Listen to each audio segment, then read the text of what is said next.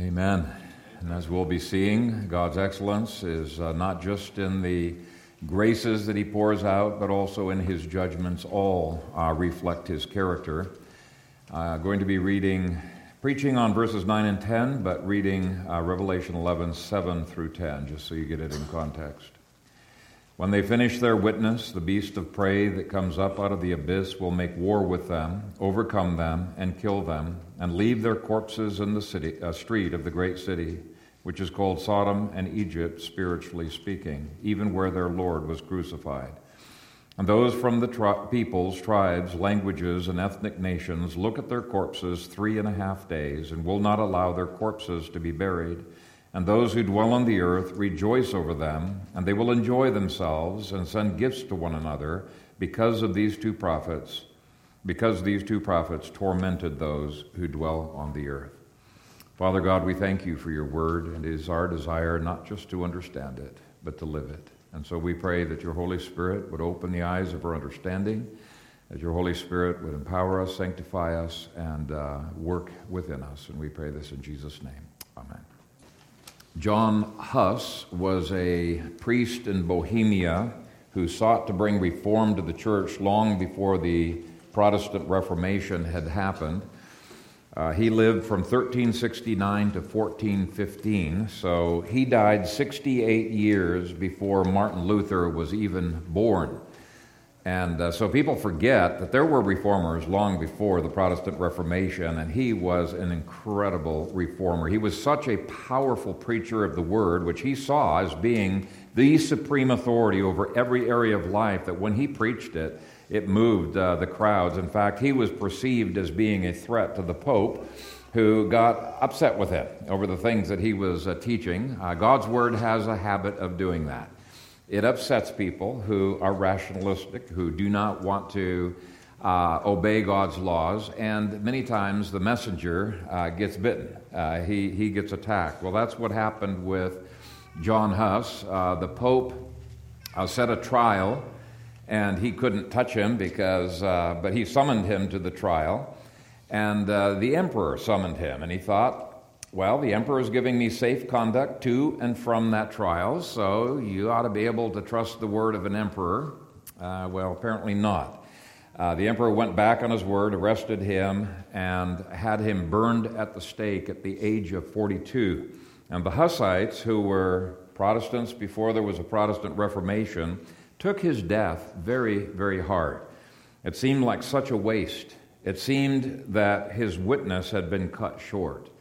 What they didn't realize was that his death actually set a fire going, and it continued to be a witness long after he died. He was given an opportunity to recant before being burned, but he said, "What I taught with my lips, I seal with my blood. What I taught with my lips, I seal with my blood." In other words, his life was a witness, and his death sealed that witness. And that's the way I look at verse 3 and verses 7 through 14. Now, somebody asked me last week whether the prophets could really be said to prophesy for 1,260 days if those 1,260 days end on the day that they were raised from the dead. After all, verse 7 says that they were killed when they had finished their witness, right? That would seem to cut their prophesying, their testimony, short by 3.5 days. And I think it's a legitimate objection, especially since the measurement was made in days, not just a round number of so many months or 3.5 years. And there are two possible answers to that. The first possibility is that their prophesying started 4 days earlier than I put on my chart, that my chart is wrong. That's one possibility, and that would mean that the 1,260 days ends on the day that they died. Now, I'm very skeptical of that, but I think it is one possibility.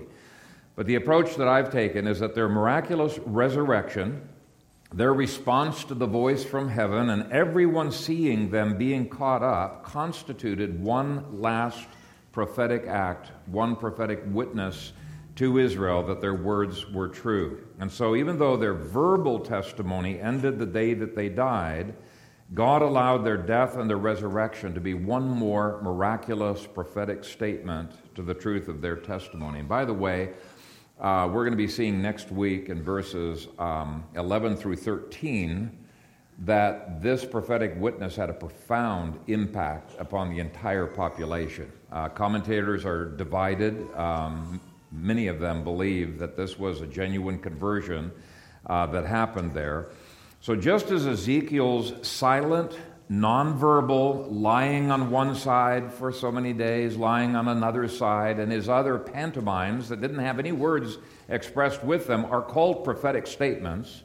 They were prophecies that his words, they were testimonies that his words were indeed true. I see this as a prophetic act that showed that their words were true. So I still hold that the 1260 days ends with their resurrection, not with the day that they died. And when you hold to that position, everything maps out so much more perfectly. And I'll explain that in a bit. Before we apply the passage, I want to give a few more details to set this passage in its historical context. Last week we saw that the phrase "in the street" in verse 8 has a Greek word that indicates that he's talking about the plaza that was right outside the temple walls. And so when the Romans leave their corpses in the street of the great city, they're leaving their corpses just outside the temple walls that all of the Jewish rebels are occupying. They're up on top of those walls looking down on the Romans. And I'm not going to repeat all of the proofs that I gave of that exact location, but the Greek word for street refers to that plaza. But if their bodies were in that plaza, then verses 9 and 10 give us some very significant information about the specific time that this happened. And I'll build my argument bit by bit. Notice in verse 9 that it wasn't just the Jews who saw them. It says, "And those from the peoples, tribes, languages, and ethnic nations look at their corpses 3.5 days." Now, because I got so many people like David that have questions on details, I can't leave any detail unturned, right? So this phrase supposedly introduces a problem for my interpretation. My view is that the reference to the peoples, tribes, languages, and ethnic nations is a reference to the Roman legions. But there are a few people who hold to different views of eschatology who actually will use this phrase to try to disprove my position. They assume that Titus's legions are all made up of Italians. Well, that's only one people, one language, one ethnic group. It can't possibly be a reference to the Roman armies here, so it must be a reference to something in the future. Well, they're wrong, and recent research has demonstrated that conclusively. A number of historians and scholars of the Roman legions have said that the Italians actually constituted a small minority of the legions after 68 AD, after Nero died. And at least one legion was completely made up of other ethnic groups. Lawrence Kepi is an expert in Roman history.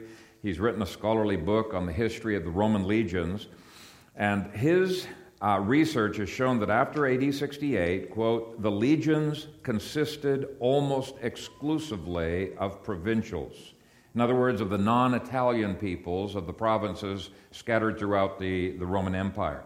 And I've got quotes from scholars like Santosuosso, Fang, and Pollard who have said exactly the same thing. And actually, Pollard's book goes into great detail of the exact makeup of these various legions, and they were from all over the empire. Virtually every nation in the Roman Empire could have been involved. After reviewing the most up-to-date scholarship on the subject, Pollard's conclusion is that in most legions throughout the empire, quote, "the legionaries of provincial birth outnumbered the Italians by about 4 or 5 to 1, and the legions of Cappadocia, Syria, and Egypt were almost entirely made up of non-Italians." Well, those are the three legions. There's more legions there too, but those three are right there in Israel.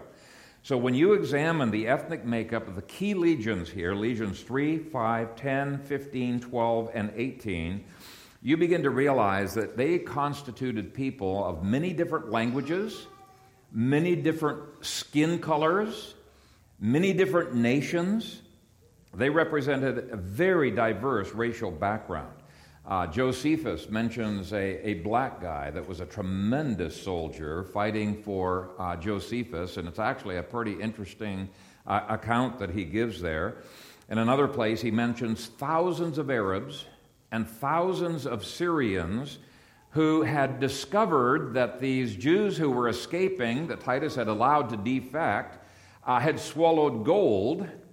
And they thought, whoa, well, we're going to get this gold. So they were disemboweling the Jews by the thousands as they fled and looking through their intestines for all of the gold. Just one night alone, the Syrians and the Arabs disemboweled 2,000 Jews. So that represents quite a few Syrians, quite a few Arabs that were there. So the phrase definitely points to the Roman armies who had penetrated the city in AD 70. Premills and others who use objections like this have simply not read the most recent scholarship on the subject. But the text also mentions that these Roman armies were looking at the corpses for 3.5 days. Well, that would indicate they had to be hanging around those bodies for 3.5 days. Well, this indicates it must have been a period of time where the legions are stationary. They're in one place. They're not moving. And that one place is in the plaza outside of the temple walls. And there was indeed one time, and one time only, when that was possible, where they were stopped and they could not camp any further. They camped out in the plaza. So that really hugely narrows down the time period. The event could not possibly have occurred before May 10 of AD 70. I mean, they couldn't even see the bodies in the plaza if they were outside the second and the third walls. So it had to be a time after they've penetrated the third and the second walls, and they're right before the massive walls of the temple. Well, they broke through the outer wall called the third wall on ER 7 or May 5. They broke through the second wall on ER 12 or May 10. So these are the kinds of clues that I have to wrestle with as I'm trying to put time mapping, and we're putting these on the web, but these are the kinds of things we have to go through. And I've been doing this from chapter 5 all the way through to chapter 11. We've been seeing there is a perfect time sequence. Everything fits the history very, very precisely. Now, we've already seen that verses 7 through 8 show that the beast from the abyss was making war against the prophets. Well, that seems to indicate a passage of time as well. It doesn't just say that they killed them. No, they made war against them, and then they overcame them, and then they killed them, okay? So there's some passage of time if they're making war against them. By the way, that implies that the prophets are fighting back too, doesn't it? They're fighting against the prophets are fighting against the Romans, and that should not seem odd. They did exactly the same thing with the Jews in the previous 3.5 years. Take a look at verse 5. And if anyone wants to harm them, fire comes out of their mouths and consumes their enemies. So if anyone wants to harm them, he must be killed in this way. These were not pacifist prophets. Okay, like Elijah, they prophetically called down fire on anyone, whether Jew or Gentile, who tried to harm them. Well, these Romans are trying to harm them. Verse 9 says that the demon controlling Titus made war against them. Okay, those words, made war, indicates a process of time. It did not just happen in 1 hour. The next phrase, and overcame them, again shows resistance by the prophets. So they're not turning themselves in. They are resisting and had to be overcome. But if their resistance was resistance in exactly the same way that they resisted the Jews, verse 5, then that means some of the Romans must have been killed by fire as well. Okay? That's my assumption. But the Romans continue to attack, and at some point they overwhelmed these prophets and killed them. Now, this next part is reading between the lines, but I think it's a very logical reading between the lines. It is seeking to explain why Titus and the Romans would even bother to war against these prophets. I mean, how would they have even known about those two prophets? We can understand why the demon hated them, but what was going on inside the heads of the flesh and blood armies that this demon was moving? It's a tiny bit of conjecture, but here's how I understand it. Since the prophets were Jewish, the Romans no doubt assumed that the prophets were on the side of the Jewish resistance.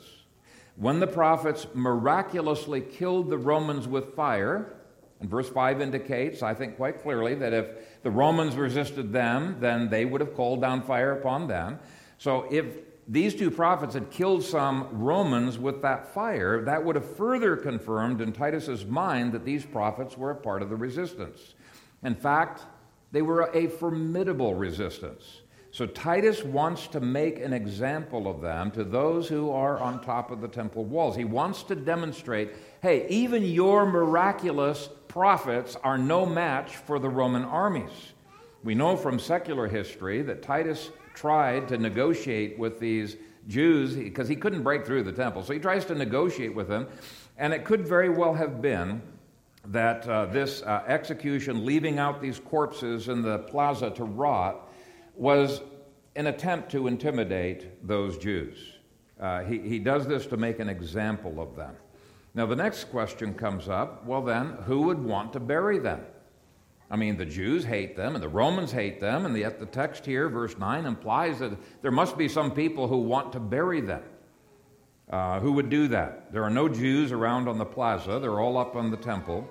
Well, it's my view that the Roman soldiers who are camped on the plaza would want to get rid of the stench of these rotting bodies. In hot climates, you know, just like the Lazarus, right? By this time he stinketh, is the way the King James puts it.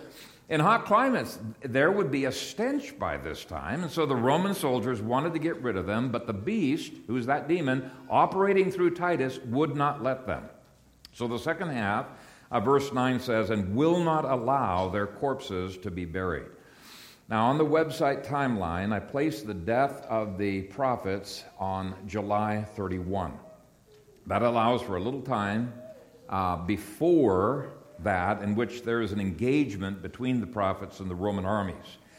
Now there's more in this passage, I think, that really nails down the timing. Verse 10 says, and those who dwell on the earth rejoice over them. Now Charles in his commentary says that that phrase literally means those who dwell in the land. It's the Greek word geis, and 100% of the time that's always a reference to the Jews. Okay, so that means that verse 9 refers to the Romans who were camping in the plaza. Verse 10 speaks of the Jews who are now camped out quite high above the Romans. They're looking down on the Romans from the temple walls. And the text seems to indicate that the Jews were not in danger of any imminent death from the Romans. They're rejoicing. They're giving gifts to one another. What's with that? Well, we know from Josephus that the Jews were not in the plaza themselves. They were on the walls, yet they were close enough to the plaza to be able to rejoice over the prophets. And the word for over is very interesting. In Greek grammar, when the Greek word epi is followed by the dative, it's usually a spatial word. The dictionary says, quote, it is a marker of location or surface answering the question of where, and can mean on, upon, or near. When it has a spatial meaning, it always means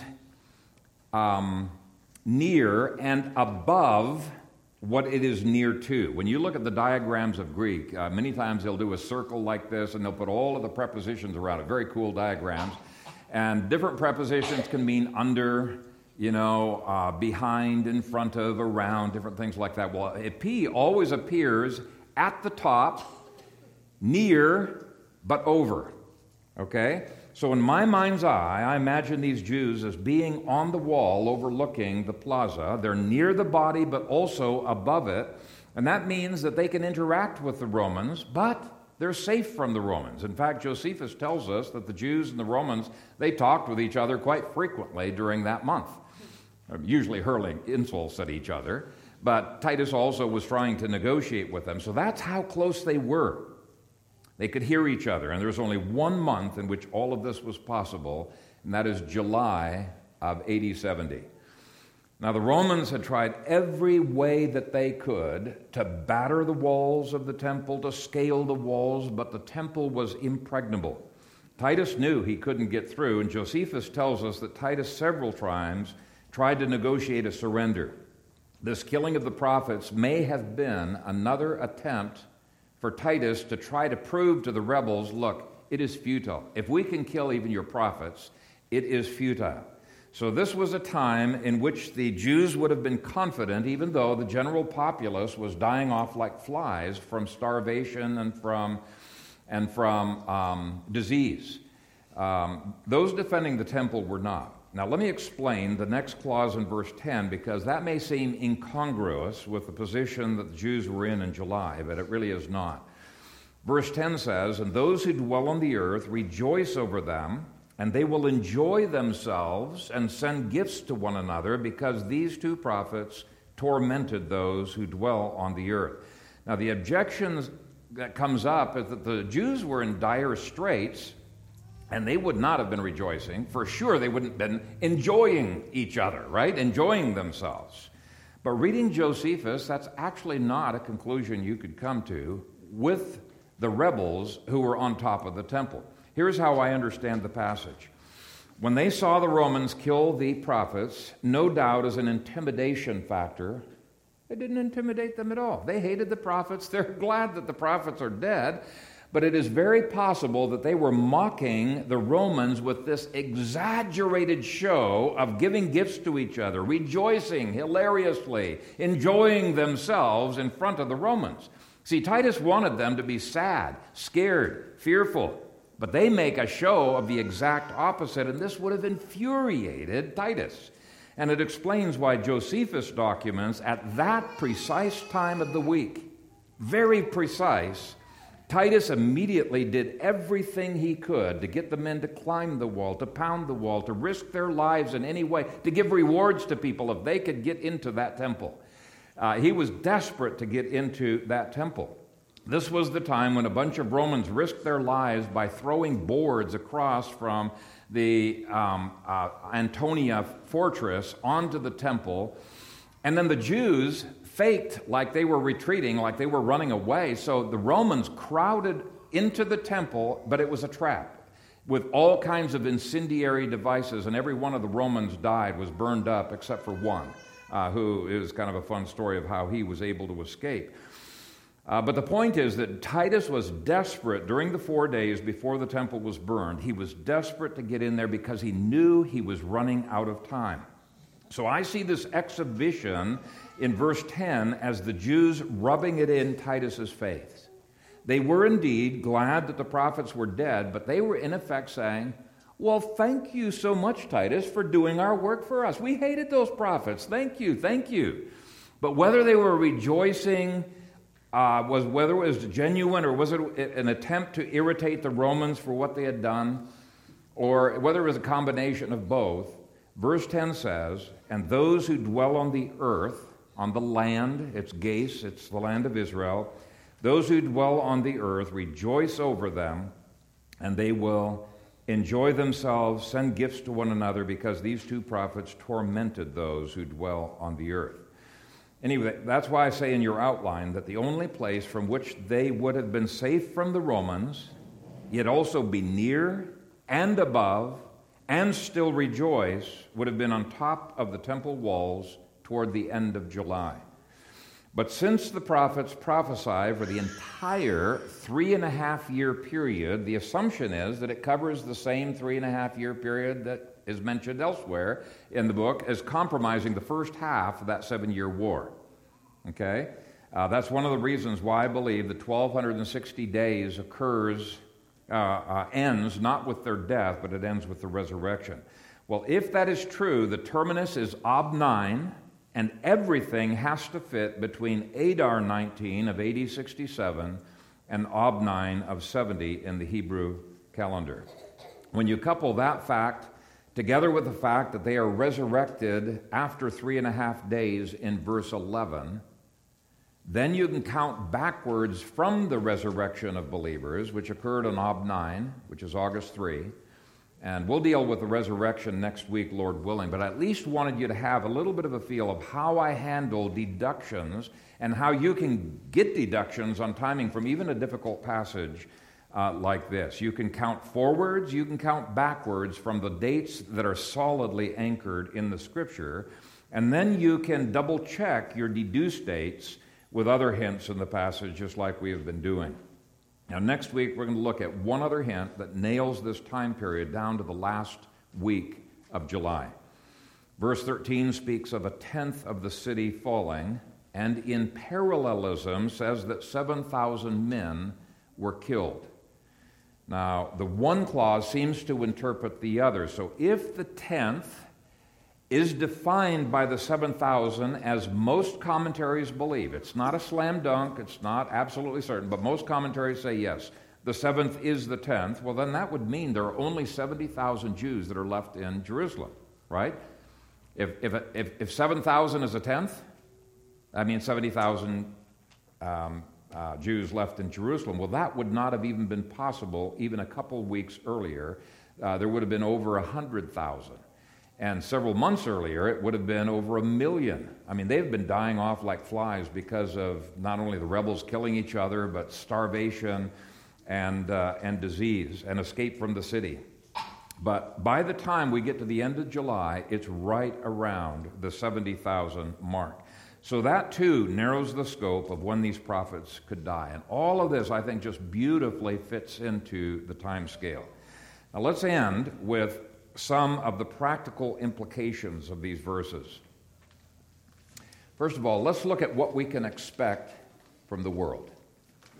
Verses 7 through 9 speak of persecution and resistance from the world.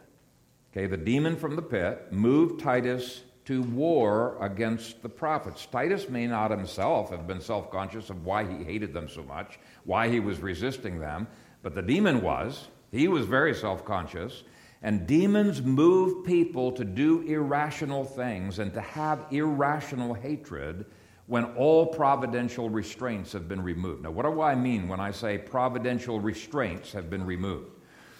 Well, the book of Romans indicates that God has put into society all kinds of restraints that keep people from becoming as bad as they could become. First, it mentions men's consciences restrain them from doing evil things. God has put the law into their hearts, and when they do something bad, their conscience judges them. It makes them feel bad, and so it's a kind of restraint. But then Romans goes on to say people don't like that feeling, so they try to harden their conscience. They suppress their conscience. As one translation of Romans 1:18 says, they hold down their conscience. And it indicates when they do that consistently enough, what happens? Their conscience becomes insensitive. It becomes hardened. And so what would restrain a person who is a psychopath, who has no conscience anymore? Well, his own conscience won't restrain him, but Romans says that the consciences of other people and the opinions of other people might restrain his behavior. And it's a social restraint that's built in. So Romans 2 verse 4 says, who show the work of the law written in their hearts, their conscience also bearing witness, and here's the phrase, and between themselves, their thoughts accusing or else excusing them. This is known as peer pressure. Right? The opinions of others can either accuse you or excuse you. It can go either way. But as society gets worse, even that restraint can disappear. So what happens when a society is so calloused to sin, as our society is fast becoming? What is a restraint that will restrain the society from just spiraling into iniquity? Well, Scripture says, Romans says, it's the civil government. When they have laws that they're enforcing against sin, it's a little bit of a restraint. Even though they want to sin, they maybe won't do, at least if they're going to get caught. Well, what happens when even the government is commanding evil and promoting evil? Well, then very little restraint is left in society, and that's the direction our country is headed. Persecution can easily break out with intensity when all of those restraints are removed. Very easy for demons to war through flesh and blood during periods like that. And so the first thing you can expect over time is persecution. Another thing you can expect from the world is analysis. If you've had a powerful testimony, a supernatural testimony You're going to be analyzed. These Roman soldiers, if you look at Josephus and Tacitus and Suetonius and the various histories of that period, they could care less about the bodies that were everywhere. They just ignored most Jewish bodies, but they couldn't ignore the bodies of these two prophets. They knew there was something different about these two. They had seen the prophetic, they had seen the miraculous working through those two, and even though they had been instrumental in their death, they were fascinated by these prophets. Verse 9 says that these Gentiles, quote, look at their corpses 3.5 days. And the Greek tense indicates they keep looking at those corpses for the full 3.5 days. In other words, they cannot take their eyes off of those corpses. Why? We're not told. Maybe they had guilty consciences. Maybe they expected a miracle to happen. I mean, they were superstitious people. But they are looking. They're analyzing. And let me tell you something. If you have a powerful witness in society, you are going to be analyzed like crazy by at least some. The third thing you can expect from at least some is disrespect. The beast from the abyss, it says, will not allow their corpses to be buried. Why? He does everything he can to disrespect God's people. Satan hates, he despises God's people. And while the world may have a degree of admiration for Christians and secret respect for Christians, disrespect over time will eventually arise. The GLBT community has grown with enough influence that even government agencies and agents are beginning to show disrespect for the Christian community. It may be driven by the same demonic impulse.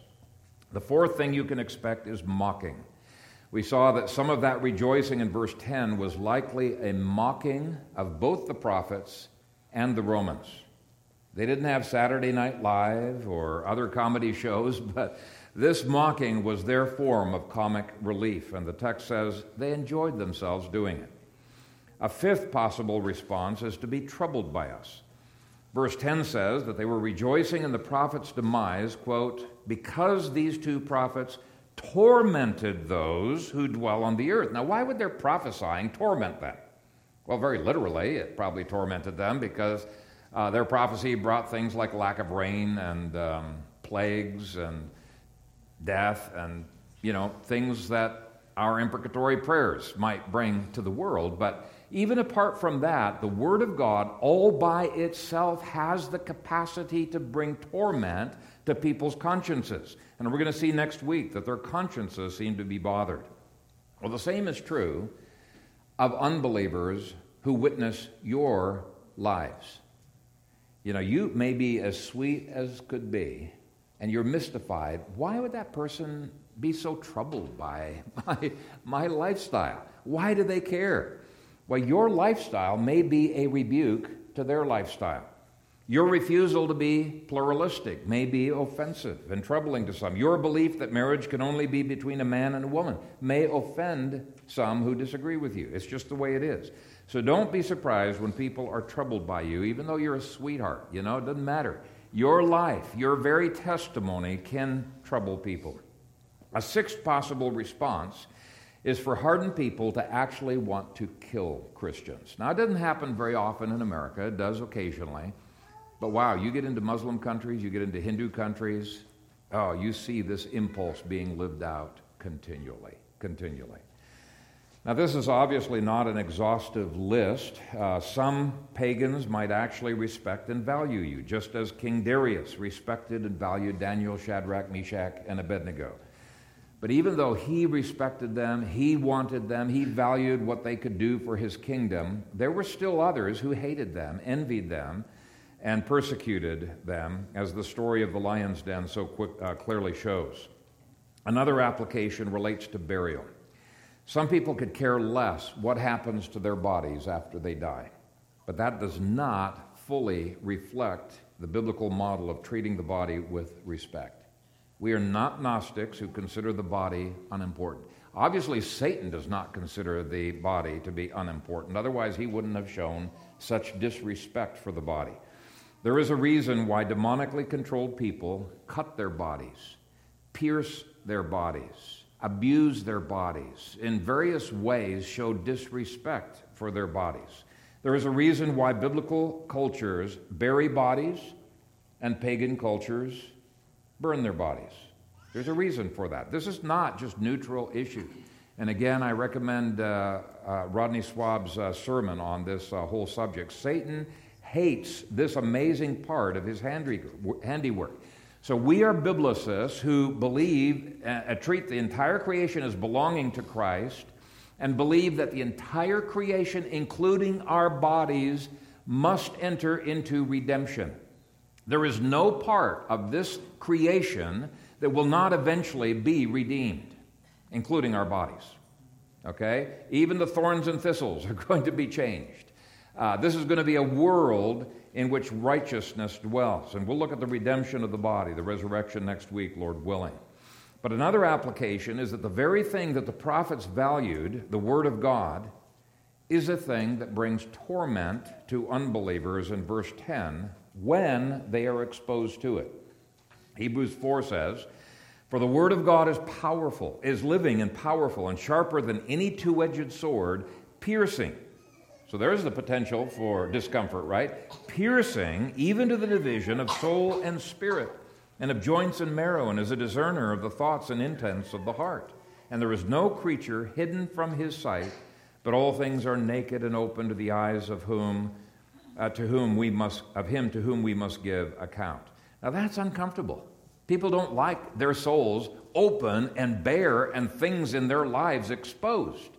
And so the verse before that says, hey, this can even happen to Christians. When Christians don't want their lives to be exposed to the preaching of the word, they stop, they forsake the assembling of themselves together, and they can end up apostatizing. Or they will go to a church that just gives them pablum, does not powerfully apply the Word of God and the law of God into their lives, and it's a dangerous state to be. But those who are seeking first the kingdom of God and His righteousness, they love God's law. Even when God's law confronts them, they welcome it. Why? Because they want to be right with God. Where the unrighteous despise rebuke and go on the attack when there is rebuke, the wise cherish correction. They say with David, "Let the righteous strike me. It shall be a kindness. Let him rebuke me. It shall be as excellent oil. Let my head not refuse it." So the difference between the world and the righteous, this difference that I've just described, is one of the tests of whether you're a genuine believer or not. Do you love God's law, or do you always run from it? Do you love the light, even when that light shows cobwebs in your heart? The righteous, they see the cobwebs and they say, "Oh, thank you, Lord, for showing us cobwebs." They sweep it out. They put it under the blood of Christ. But the unrighteous do not do that. The righteous love the light. The Scripture says the unrighteous hate the light because their deeds are evil. So even in terms of your own self-examination, this is one of the tests you can tell. Lord, am I regenerate or not? Do I have a heart that loves your law and wants to be in the light? The last application is that while unbelievers dread death, believers can face death with absolute faith and confidence. And these witnesses, they went into the lion's den knowing full well they were going to be dying after 3.5 years. They knew that they were going to face death, but it did not faze them. They faced it in faith. The way they approached death stood as a testimony to unbelievers. Now, I tend to lean in the direction of commentators who believe that verses 11 through 13 is describing a multitude of Jews coming to faith. I believe all of the remnant there got saved. Their death was not in vain. As a result of these prophets' death, multitudes came to Christ. Now, I started with the story of John Huss. Many people were converted when they saw the joy and the confidence with which he faced death. They longed for the same thing, and his testimony continued long after his death. Almost 100 years later, Martin Luther was not yet converted, was an academic monk. He was going through the library, and he pulled down a volume of sermons, bound sermons, that were John Huss's sermons. He started reading those, and it just blew him out of the water. He said, "I was overwhelmed with astonishment. I could not understand for what cause they had burnt so great a man." He began thinking poorly of the Pope, so you could see some of the seeds of his own Reformation coming in. But what most profoundly affected Martin Luther was the joy and confidence with which Huss was able to face death. He was fearful of death, scared to death of dying. He did not have that confidence, so he hungered for what Huss had. He envied what Huss had. And out in Ethiopia, the funerals of Christians probably led to more conversions than weddings or anything else, and for the same reason. Christians faced death with confidence. In fact, unbelievers, you know, when they had funerals, they're just in agony for weeks, cutting themselves and crying and whatnot. And they go to a Christian funeral expecting the same thing to happen. And these people are singing praises with joy radiating from their faces. And they're talking about the homegoing to glory of the departed loved one. They're experiencing the joys of heaven. Those funerals, I think were one last witness, a powerful witness of that believer and testimony to the unbelievers. Just like Huss said, what I taught with my lips, I seal with my blood. That was certainly true of these prophets. May it be true of our own attitudes toward death. Now, after prayer, we're going to have an opportunity to make that our own prayer in the final hymn, which is To Live is Christ by Nathan Clark George. But let's go ahead and thank the Lord for the scripture and ask Him to make it a real truth in our hearts. And Father, we do that. We want to not be hypocrites in our Christianity. We want our Christianity to sink down deeply, to take root, to blossom and fruit to Your glory. We desire the filling of Your Holy Spirit. We want to be more and more like the Lord Jesus Christ. And so we pray that You would sanctify us by Your truth, that Your scriptures would become so richly embedded in our lives that we would have the kind of testimony to a pagan world around us that John Huss had. Help us, Father, to make a difference. May we be the savor of Christ unto those who are without. And we pray these things in Jesus' name.